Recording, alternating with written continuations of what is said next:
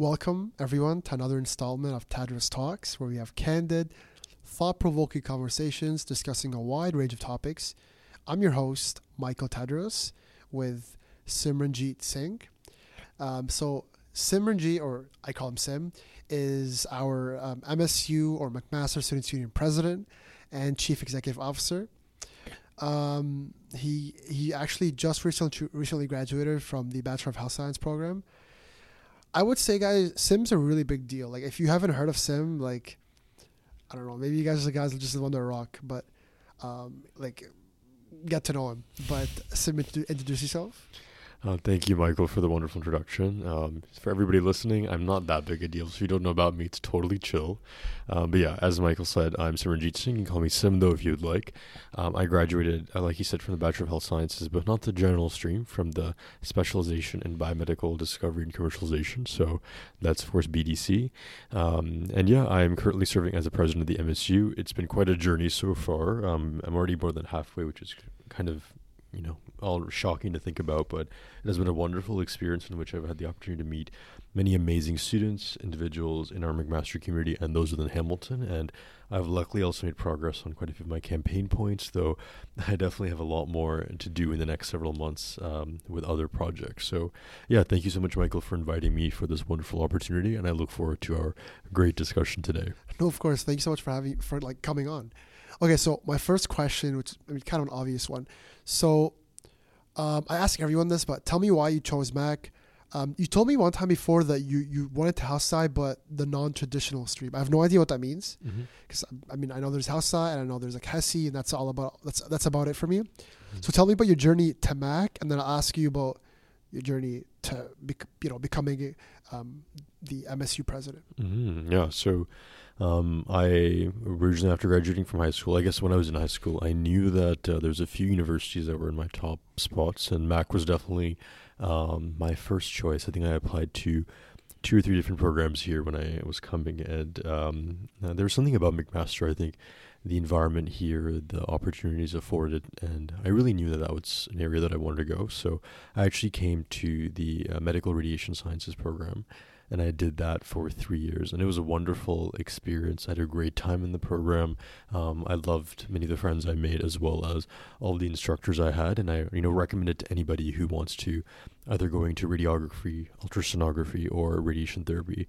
Um, but I kind of thought to myself, will I be fulfilled with this career path? Um, and I thought, even though it's a wonderful program, maybe my personal interests aren't fully in line with it. So I applied to the Biomedical Discovery and Commercialization Program, which, as we mentioned, is a um, a subprogram, a specialization within the Faculty of Health Sciences, and um, I had a wonderful opportunity in that program. I was, of course, happy to be accepted, and um, it was a great avenue through which I learned more about uh, biomedical research, uh, bio, the biotech industry, as well as the opportunities afforded by there. Um, and yeah, kind of um, as I was, I was as I was planning on my future, um, I've been quite involved in the MSU and within student leadership, and um, I knew there was quite a few initiatives that I wanted to pursue as an elected leader. So I thought, why not run for the role of MSU president? It would be a wonderful opportunity for me to maybe actually enact some of the ideas that I had in mind and make a positive impact, and also a great opportunity for me to grow as a person during that one year because I recognize this is a very unique opportunity that has given me um, uh, an avenue in which I've learned many things and um, had very unique collaborations that I would otherwise not be afforded. So, um, yeah, that's why I ran for MSU president, and I was extremely grateful to be elected by the student body. And um, as a side point, uh, election nominations are open, so please do apply if you want to be the next MSU president.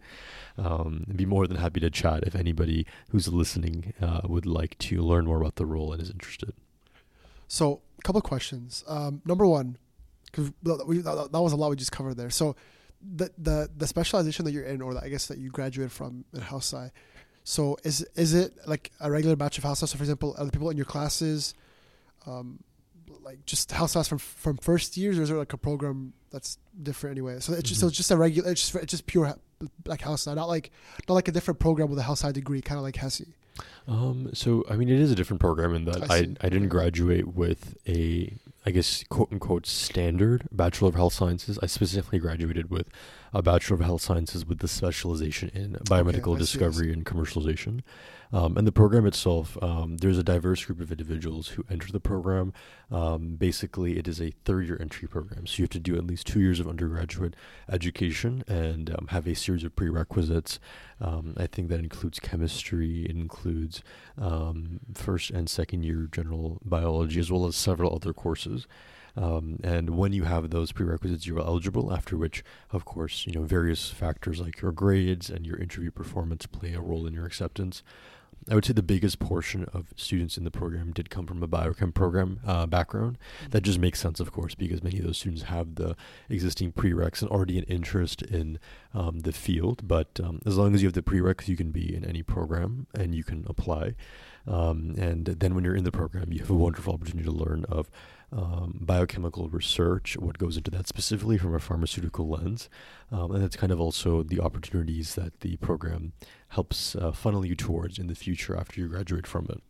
Guys, I'm learning so much about Sam because I had no idea he was, he was in MedRad before this. thought he's a regular, you know, health sci. No, So- I didn't come into health. So did, did you did you have to do supplementary? I, I promise you, I'm not gonna bug you too much about school. I'm gonna get to like the juicy stuff. But so, did you have to do the supplementary application, the essays, like the other house size? Oh no! So this the application process for BDC in third year is unique. So there's um, there's a supplementary application via an online portal.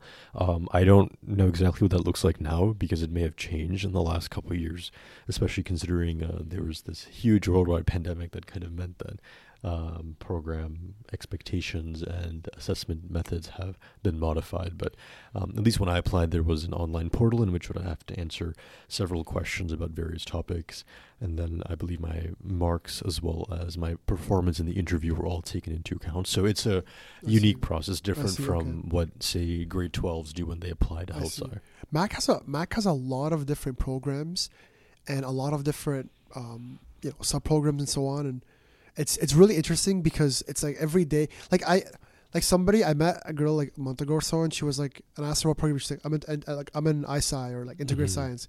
And I was like, "What is that?" Like, like every day, like I've been at Mac for a year and a half, and I'm still learning about programs that are at the school. It's it's crazy. Mhm, No, hundred percent. I mean, uh, I've been here for. So I I actually switched from undergrad after doing three years. So I did five years of undergrad, and now I'm in this role. And even now, I'm still learning of so many different opportunities and avenues that exist in Mac. But yeah, there's a huge number of areas in which if you um, have an interest and you uh, are able to focus your time, you can really accomplish great things and learn also a huge amount. I see. So, so I, couple questions. So I, I I knew that before you were the MSU president, you were on the SRA. So like I want I want to know I want you to tell me like the journey of your entire MSU journey. So I'm assuming it was the SRA your first experience with um, the MSU. I'm assuming Mhm. so you know similar to myself. Tell me about what got you into the SRA.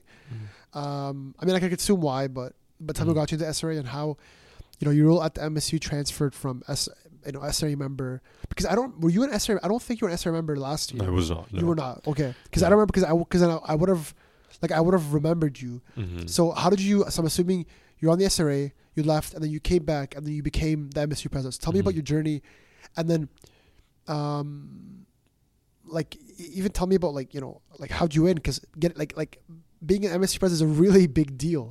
So- you. I mean, Like how'd you do it?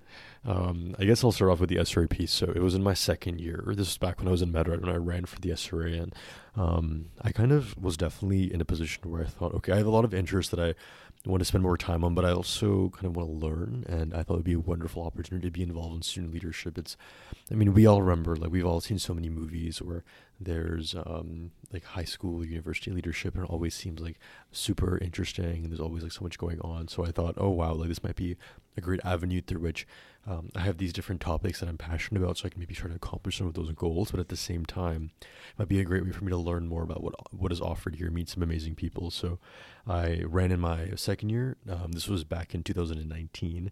I know back back Son in the olden days. Old man. That's a long time ago. That's a long. I'm, I'm only 22. I'm only 22. I promise I'm not. I'm not that old. Um, but uh, yeah, so I ran, and it was definitely a very stressful election, just because we had basically one week in which we had to promote why we should be elected. And I had to walk around campus, going from class to class with my campaign materials. I'd made so many of them as well. And um, I literally was emailing profs to ask, hey, can I come speak at your class for 30 seconds? Um, just to look, just so students are aware of kind of what my goals are and maybe why they should vote for me. So um, that was quite an experience. Um, definitely one that's character building, if you will, because I had to figure out okay, I have to go to my classes, do my schoolwork, and then also literally going on Mosaic, finding classes when they have class time so I could speak at them, and then I had to make my own promo. I had no experience with Photoshop to, to figure that out, um, but uh, I was grateful to be elected for the Faculty of Science because, of course, back when I was in MedRad, I was part of science. Um, and then the next year, I was happy to be elected again. That was amazing. Um, that year, I was actually claimed because uh, we had a smaller number of candidates, so it was a, a lot less stressful.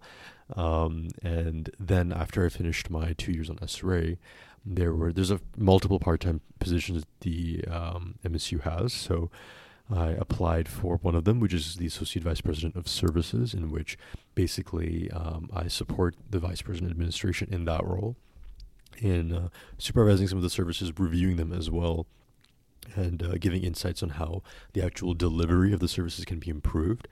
So that was kind of the main focus of my job, the reviewing of four services that we had selected last year and understanding how they can be improved. So that was my role last year that I was on that survey. And then, as I mentioned, um, actually now about a year ago, that's when I first started planning for this my current role. I, I was in my last year in MBDC in, in the in the BDC program and I had some plans about what I want to do in the future, but I thought it might be useful to just take a just step away for a year from education and um, pursue this amazing opportunity that if I don't get it, it's totally okay. Would be that would be in of itself being a learning experience, and I've no doubt that whoever would have been elected instead of myself would have been a great advocate as well. But um, I thought if I was able to get it, it would be an amazing opportunity to um, really make progress on a lot of issues that I'd become aware of um, as an elected student leader in the past when I was in the SRA, as well as passions that I had and hopefully while achieving those goals, um, also grow as a person. So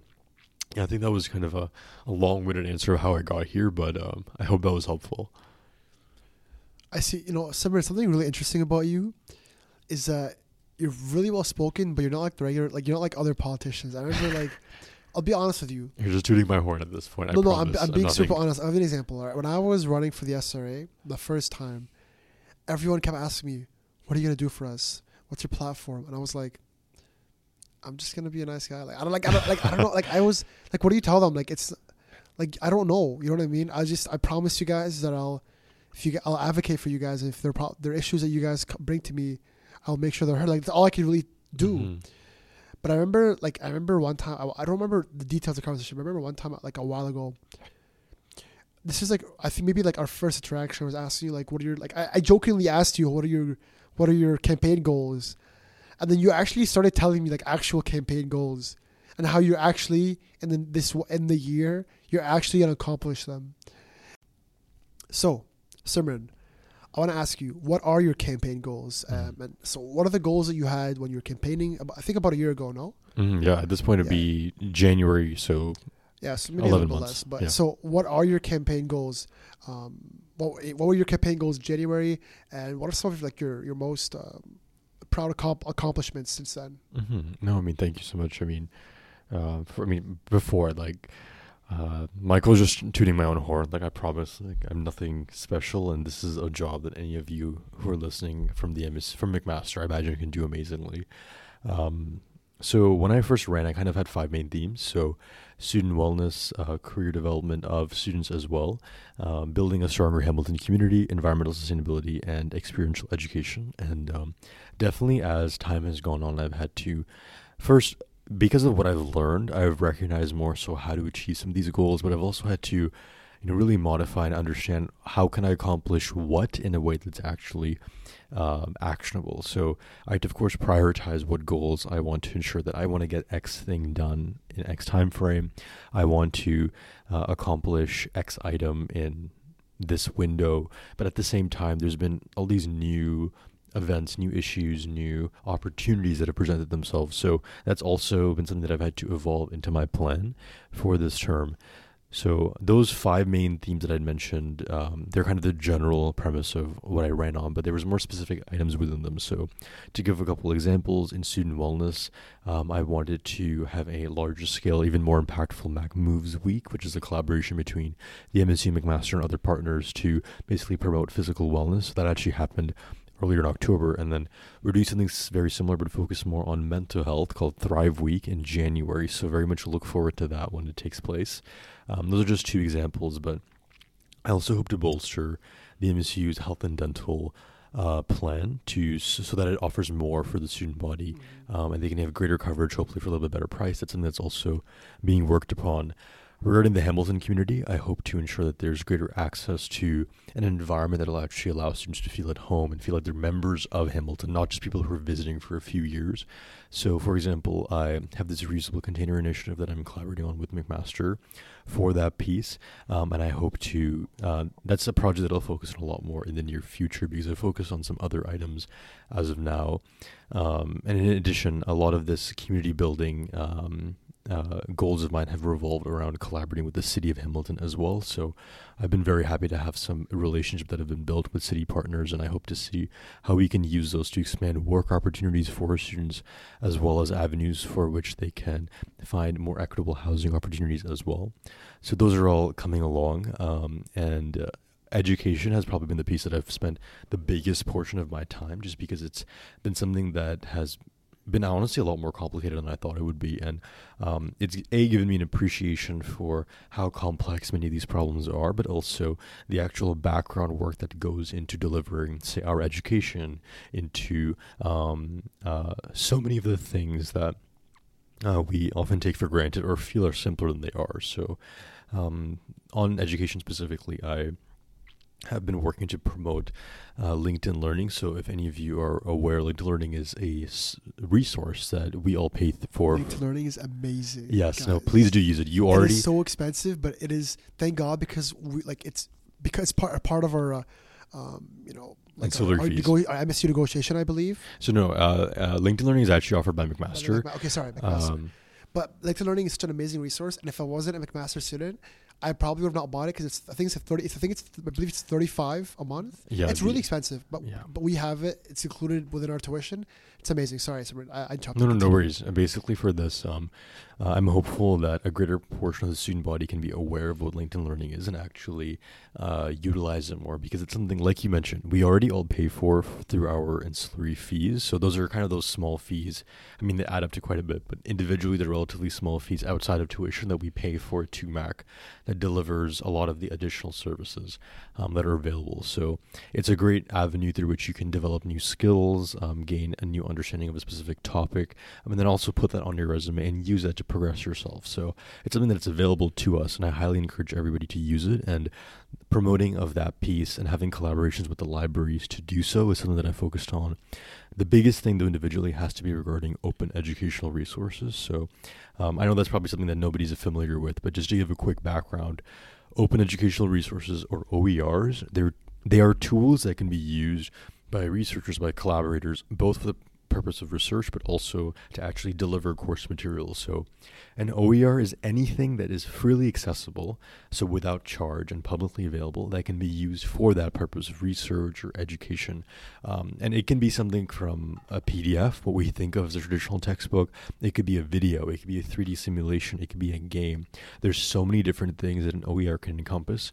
And the advantage they have is that they are free to use. So, I've been very strongly pushing for greater creation, adoption, and promotion of these OERs because I hope that it can be one very important part of creating a future in which we don't have to pay for textbooks as students nearly as much as we do now. Right now, I think the average student spends something like six hundred eighty-seven dollars, I believe, on textbooks per year, which is absolutely yeah. like that's shocking. And when you think about the fact that that is a, such a huge expense that um, it's something that students often are. I mean, people often know they have to pay for textbooks, but mm-hmm. putting it in a number like that is shocking because it it really puts into context how big a burden that can be, especially for people who may be um, facing financial insecurity or maybe, um, you know, uh, we've all been through the process of actually coming to a course and realizing I need X textbook. We only found that out at a certain time, only probably a few days before the course begins. And in my And- first year, by the way, Mm-hmm. almost I think every one of my classes required a textbook. Like required a textbook, Mhm. and I actually dropped. I think, I believe for my first year, a textbook expense was nine hundred dollars. Oh wow. So I was nine hundred Oh in addition God. to my, my my tuition, and like you know, coming in from grade twelve, everything was basically you know, everything was free. Mm-hmm. The Everything was included. Right, it was a shock. Like it was my tuition's twelve grand, my my my textbook is, is another, you know, grand, and the res is fourteen. But thank God, even I, you know, like I I was lucky to, you know, I had this whole situation where I you know I, my, I was online first semester, so I couldn't be on a second, so I just rented you know a room room off campus, and I was one of the lucky ones who, you know, saved a lot of money. But even then, it was st- it was still quite costly. Mm-hmm. No, But- it's it's absolutely. Um, I think then the cost right now is unacceptable, and I really feel that it has to go down to a large degree. So um, I'm hopeful that in the near future there can be a lot more funding put forward to open educational resources, and this will a mean there's more development of them, so more courses can use them. And then, I mean, I actually learned of them because my my one of my BDC courses it um, had an OER, and then I was shocked. I remember thinking, "Oh wow, there's this whole courseware that's um, dozens and dozens of pages. That's basically the guiding document, but it's we don't have to pay anything for it." Um, I, I was an online year as well, though. Current BDC students they have to pay for the printed version, but um, it's obviously much less expensive than say like a third-party lab book like that would be because it's made with OER tools. So they're only paying for the physical printing of the of the actual paper they use in their labs. Um, I had the course in 2020, so it was online, and um, I remember asking my professor at the time and asking, you know, how this free? That's that's amazing. And she explained what OERs are, and that's kind of what piqued my interest in this. Um, and basically, to summarize this, OERs are something that I'm very strongly pushing for, and I'm hopeful in the near future there'll be a lot more money allocated to them because there could be an opportunity in which uh, many of the current OERs that are made, they're also made by students. So students work as research assistants directly with professors to make them. So there's an amazing opportunity in which we as students can be a part of the process of actually making these more affordable tools. So we can be part of our education process and contribute to it directly.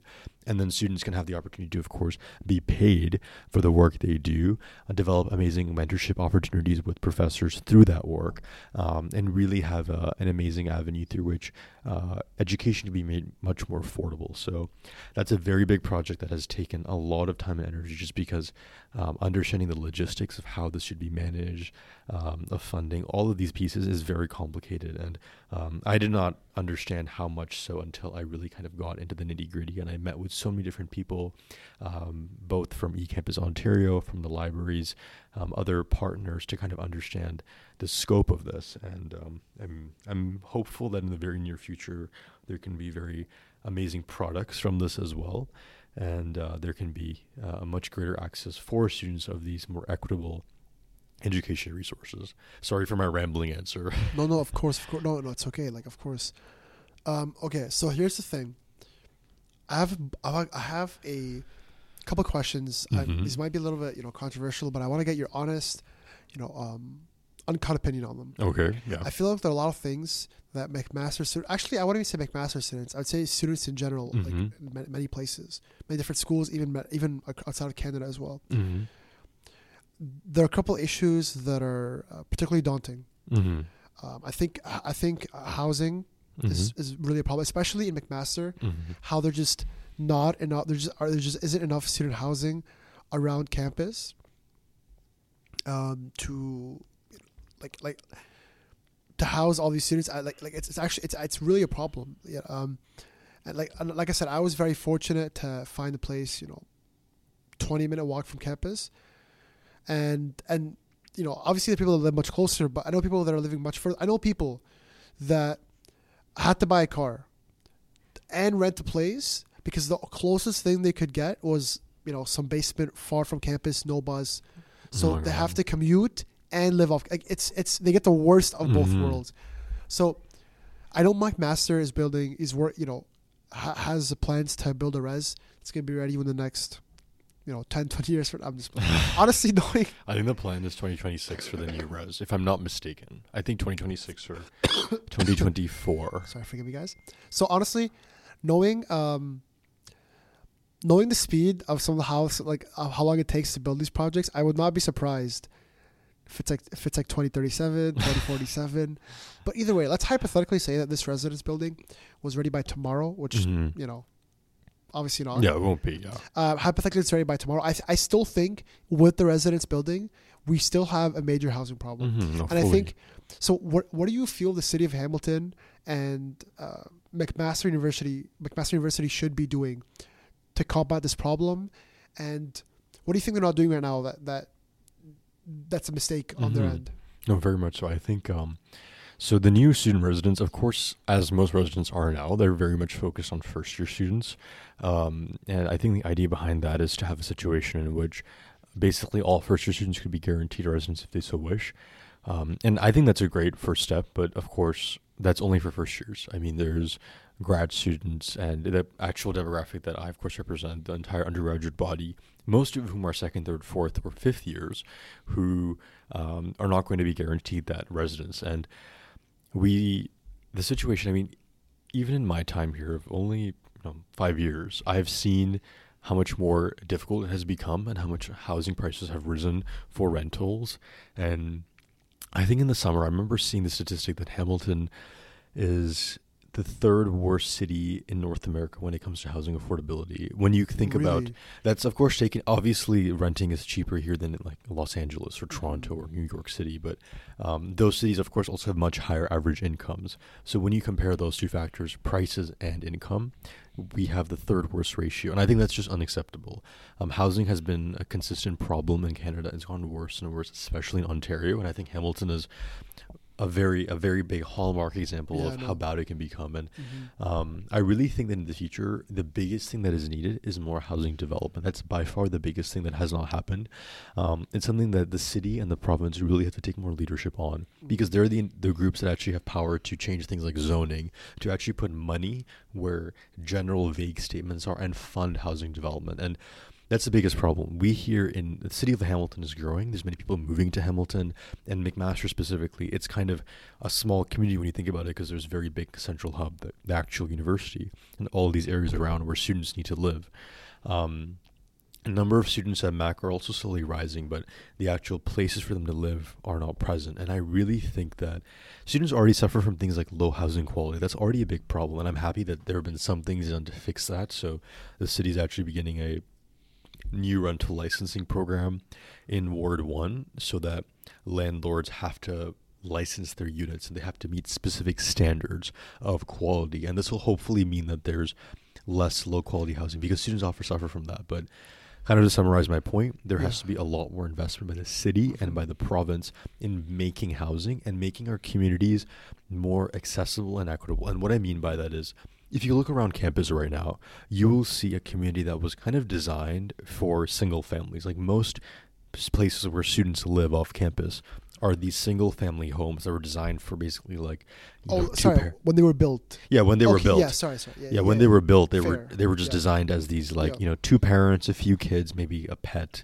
with a, a normal garage, and so many of these homes have been changed into these weird two or three unit, um, uh, kind of mini apartments if you think about it, that have multiple students living in just half the house, and then the other half is a separate unit with multiple students living, and a house that was designed to only have maybe seven people, six people, five people, now has like 10, 15, sometimes even 20. The 15, 20 people in one stu- Yeah, I mean, th- I think 15 is very normal. And what? uh, when I say that, I mean, there would be like separate units. So it might be one unit of six. but in one house. Yeah, one physical building. I have never, because my old house, because so my house last um, year or last semester, I believe was eight people, and my house this year is six, and people tell me that's a lot. no, yeah, I mean, So like, there's more than six and eight. yeah, I mean, there's uh, multiple units. I mean, the one that I live in now, I mean, I, um, after I graduated, I decided to stay because I, I luckily live close to campus and I, um, very close friends with um, all of my housemates. So I thought it would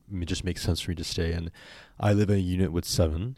Um, and I will be very honest in that I think I'm actually quite lucky because I'm I'm happy with the place I live, and I think it's you know definitely above average in terms of how nice it is. But um, it's a unit of seven, and then that's half the house, and the other house, other half has I think six people, so that's thirteen in a house that, from the outside, if you didn't know it was a student house, you would just think it's a normal house with probably five people living in it because it would just be for one family.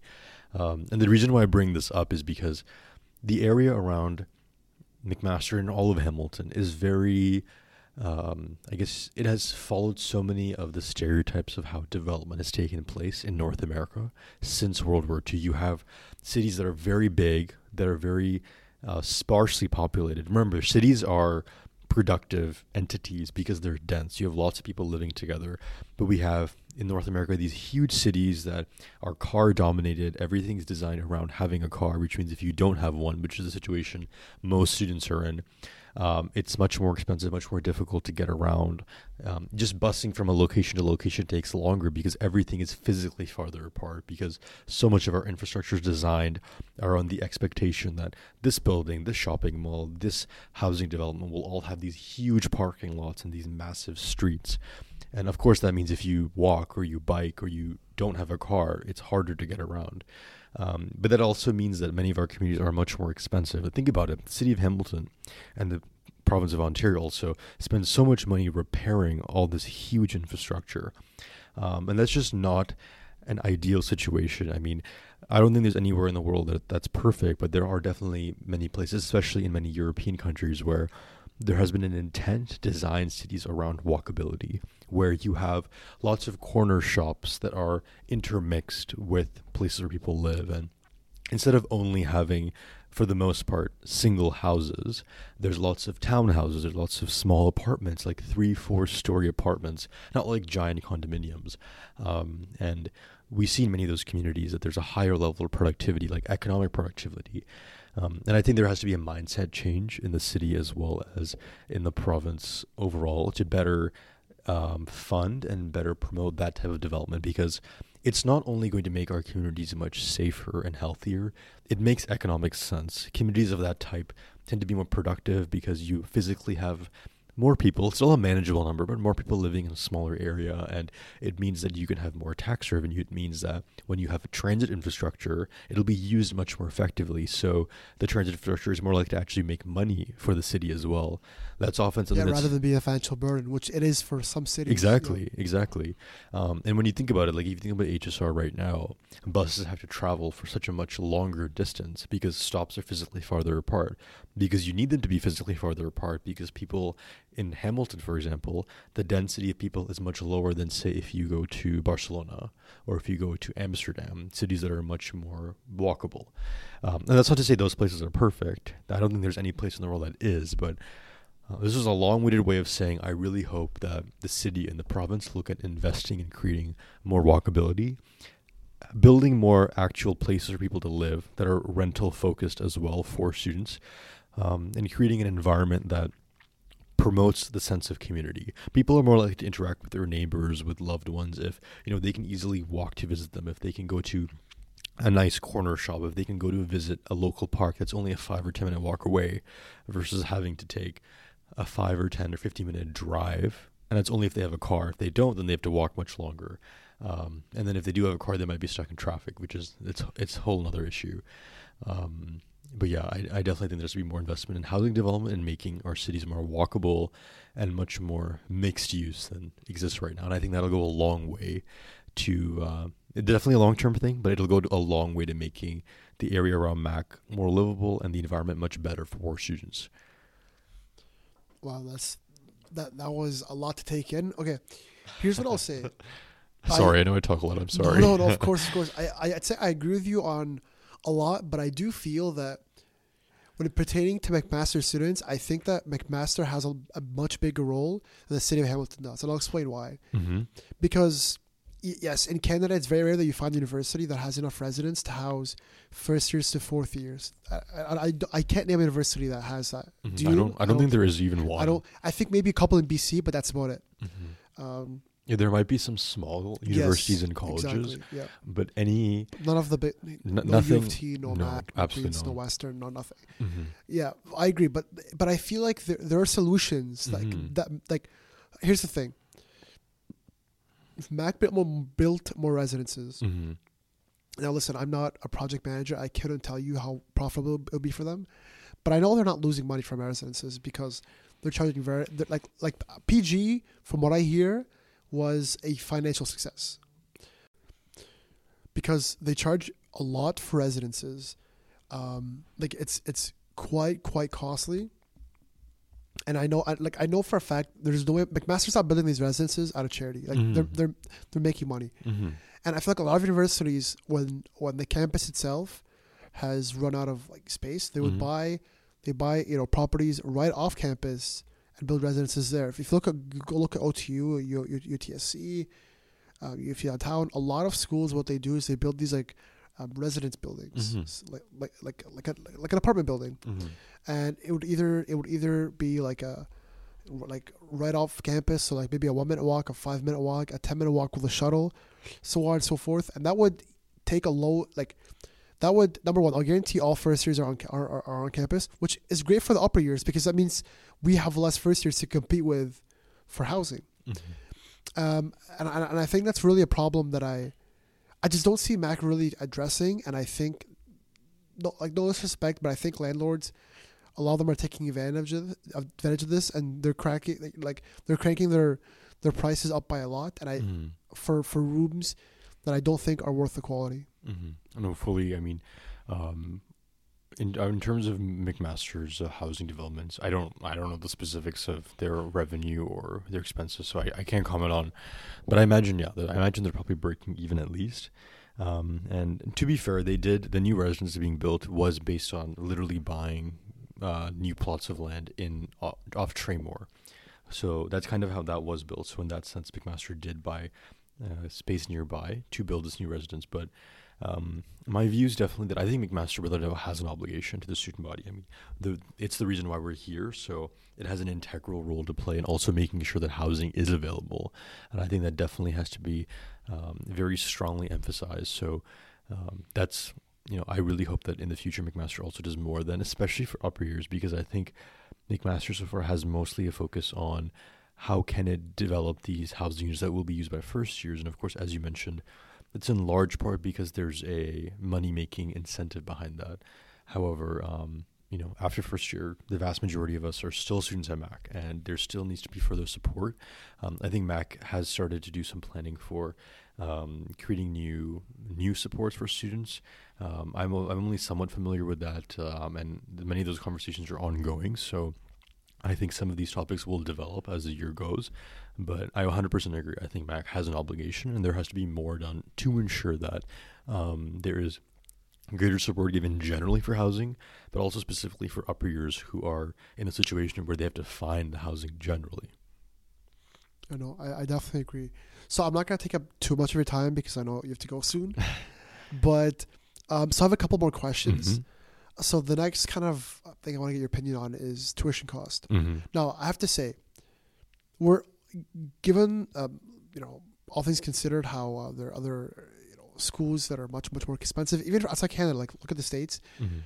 It's it is not uncommon to find an undergraduate you know education starting at 40, 50, 60, 70 k a year Mm-hmm. in the US. It's it's it's a very common thing where you know someone just their undergrad is from eighty to a quarter million dollars, just an undergrad. Mm-hmm. So it's it's incredibly expensive. Mm-hmm.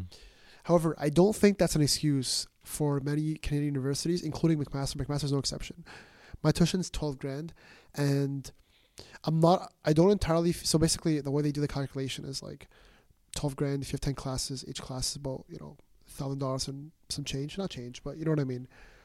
So uh, just over a thousand dollars. So I don't feel that all all ten of my classes are are are a thousand dollar classes. And what I mean by that is I think that I could find resources that are much cheaper and I get the exact same education. Mm-hmm. So that's concerning.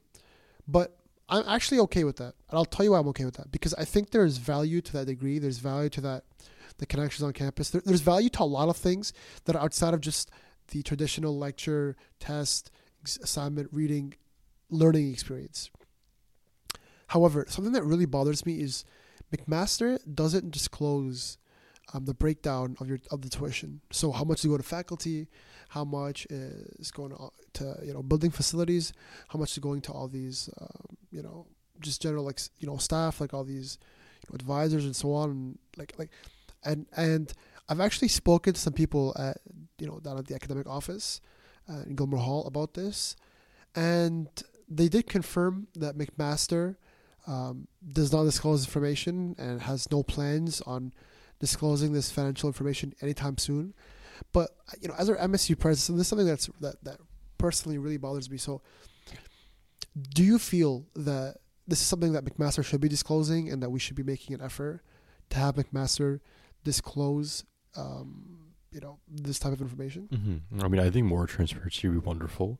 Um, I think so. Basically, for our tuition, I mean, um, definitely for undergraduate students who are domestic, they, I think that the, the current fed, uh, provincial government has frozen tuition temporarily for um, students. So that has meant, at least temporarily, there's been that one factor has not been a growing problem for undergrads who are domestic, but um, we've seen tuition just rise more and more and more for international students, and that is, you know, really it is so stark the difference in how much tuition is paid for international versus domestic, and that is definitely, I think, um, not an ideal situation by any means. I mean, I definitely think there has to be.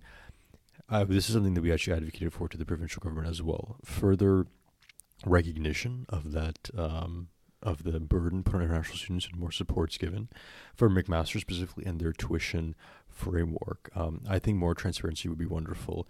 Uh, McMaster does have a general report, I believe, that does outline more general uh, information about how revenues come in. So, tuition, government grants, um, third party collaborations, donations, those pieces, and then what that goes to fund. So, I mean, we can see that, okay, they have X amount of money that came in, and X maybe went to capital projects, or X went to this. But um, you're right in that. I don't know, did that money come from the government grant? Did that money come from this donation? Did it come from tuition? Um, so I think more information would be um, useful nonetheless, and uh, would be something that uh, you know definitely would give students a better understanding of how their money is being spent and what is actually going to education, what might be going to the infrastructure on campus, and just give them more surety that what they're paying for is, uh, I guess, what they hope to get from the institution when they when they actually accepted their offer. I see. So, you know what I think also is a big problem nowadays is that I think, I think our tuition is expensive, and I don't think um, the provincial government is really in a position to, you know, provide more financial aid. And I think the reason for this is a lot of people are pursuing secondary, post-secondary education um, when they shouldn't be, and I'll explain to you why. What I mean by why shouldn't. I think a lot of kids they're uncertain in high school what they want to do. They tell you, you know what? I think history is interesting. I think I like geography. Mm-hmm. I think I like life sciences. And then they go into that degree with no actual set attainable career path. And uh, number one, they've they've they've cost themselves forty thousand dollars. Uh, they put strain on the education system, and they, and that did not benefit them. And I think it actually, I'm, I'm really glad that our, you know, our, our, our, our secondary secondary schools are promoting, uh, you know, more more careers in the trade because they're very very very lucrative, and I I think they're very in demand, and I, and I think they balance out our economy. Too many people are going to universities, and I think that if you're not certain that it is it is your calling and it is what is it is what it, what it what is for you, and it, it is like you're dead set. I don't think that's something that you should be pursuing. I mean, I think it's very fair that um, I I learned about this in my first year when I was in uh, sociology, um, and uh, I mean, I of course did a MedRad, and then I went to BDC, so I've been science on the health side, but it was an elective I took, and it was a wonderful course.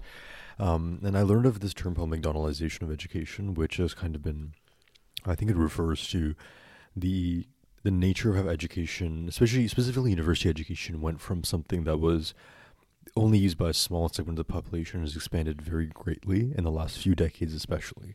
Um, I mean, if you go back to 1950, the number of people who went to university was quite small, while now Only those the rich of the rich, the very wealthy, Yeah. can afford yeah, tuitions, so on and so forth. Yeah. No, exactly. And now we have a situation where more than half the population, uh, I believe, uh, who graduates grade 12 goes to university or some type of higher education, university or college. And um, I think, on the one hand, I think this is amazing the fact that we have the opportunity now to pursue education and develop our skill set Um, that I think there has to be recognition in society of how to actually appropriately report, uh, reward those skills because um, we have a, a situation in which having a university degree in of itself has much less value than it did in the past. And Mhm. this is why, like you mentioned, we have a situation where many people are they've you know legitimately put in a lot of work. They've done well. They're successful people who have a lot of amazing skills, but they're in a place in which there are insufficient opportunities for them to showcase those skills and actually excel because um, there it's just such a competitive environment. I mean, we see so many of these reports recently of how the environment for job seekers has been more favorable, and that is temporarily true. But nonetheless, it's still very hard if you are coming out from undergrad to get a job in your field that will allow you to showcase all the skills you learn very often. Um, I mean, it varies from program to program, but that is that is the case, and Mhm. um, I think a lot of work has been more on the societal level, both by the provincial government, the federal, and municipalities, as well as universities, to Mhm.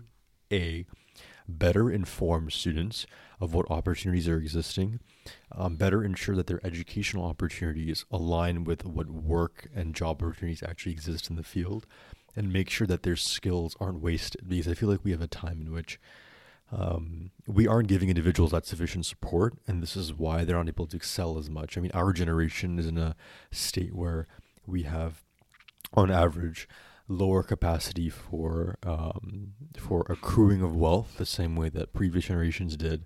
Housing prices and real prices of things like food, cars, transportation, all of this is much higher than it used to be in the past, because um, even though wages have gone up since say 1970, because of inflation, um, our real wages as um, individuals live in Canada have only gone up slightly, while those other things I mentioned, like housing, um, transportation costs, food costs, have all gone up much more. So um, we're in a much more precarious place, and I think a lot has to be done on a societal level by different levels of government, by institutions, and by corporations as well, to ensure that we are giving people a proper foundation proper awareness of how they can use education, whether that is university or other college or other means, to actually have a strong skill set and understand where they can then apply that skill set. Because I think that communication and that sharing of knowledge with students has been somewhat lacking.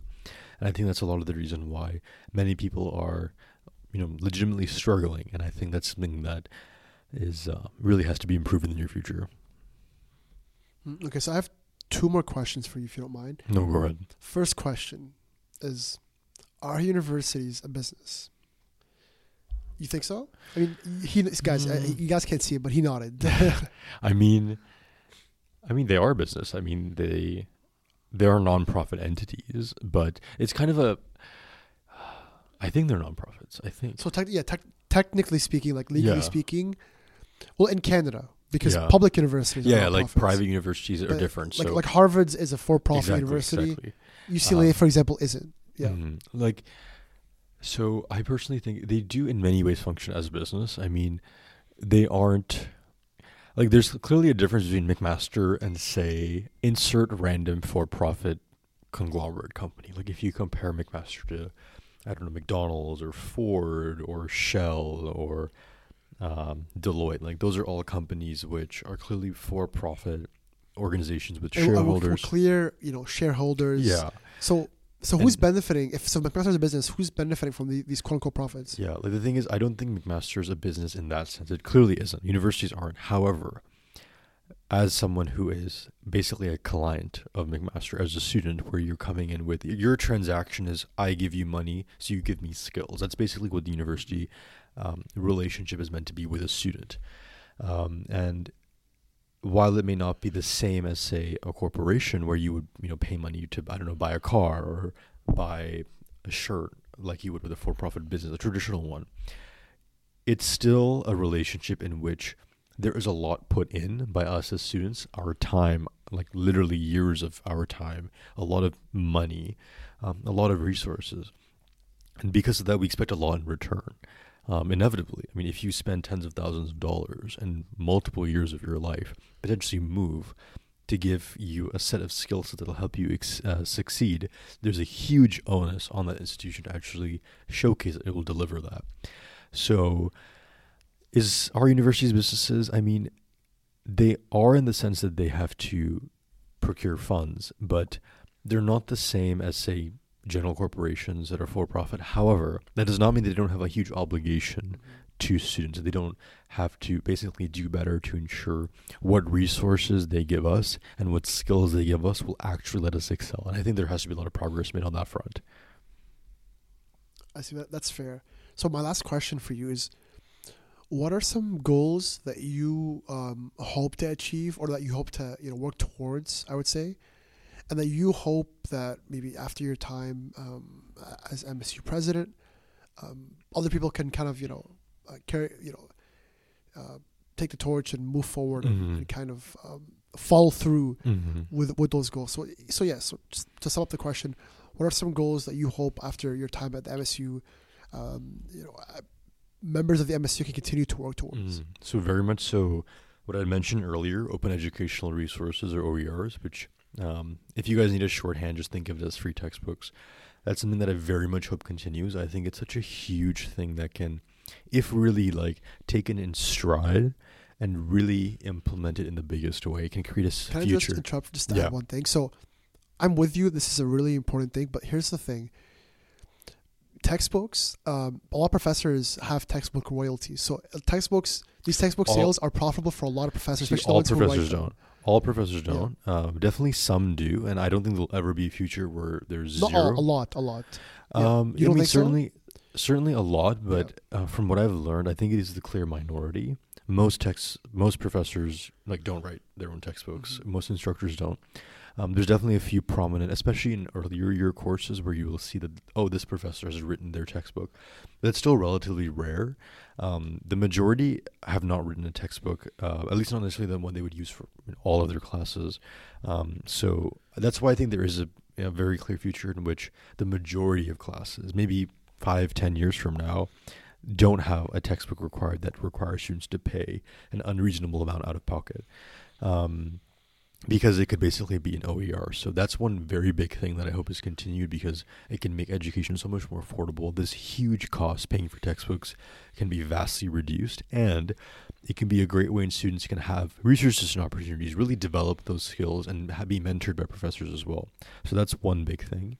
In addition, um, some of our sustainability goals, um, specifically because they interrelate with building a stronger Hamilton community, I mentioned reusable containers. This is something that I hope to very much focus on a lot in the near future because it's something that I've deprioritized as other things have been my focus. So I really hope that is continued on specifically because I want it to be a very big piece in which the MSU collaborates with members in the community um, and can be a, a, deep connection between the students at Mac and those who live in Hamilton. Um, so if I had to say two items, I would definitely say those. Um, but I guess I'll add a third one as well. I think in the pandemic, we had a big loss of kind of that sense of community that existed just because people, you know, they literally were not on campus. And many of those amazing experiences that I was privileged to have in my first and second year, many students were not able to have because they were, you know, working from home, studying from home, and weren't able to um, quite literally be present for them because they weren't in on campus. So I'm very hopeful with this year with many of the events the MSU's have have sorry many of the events the MSU's having um, and the return of in person.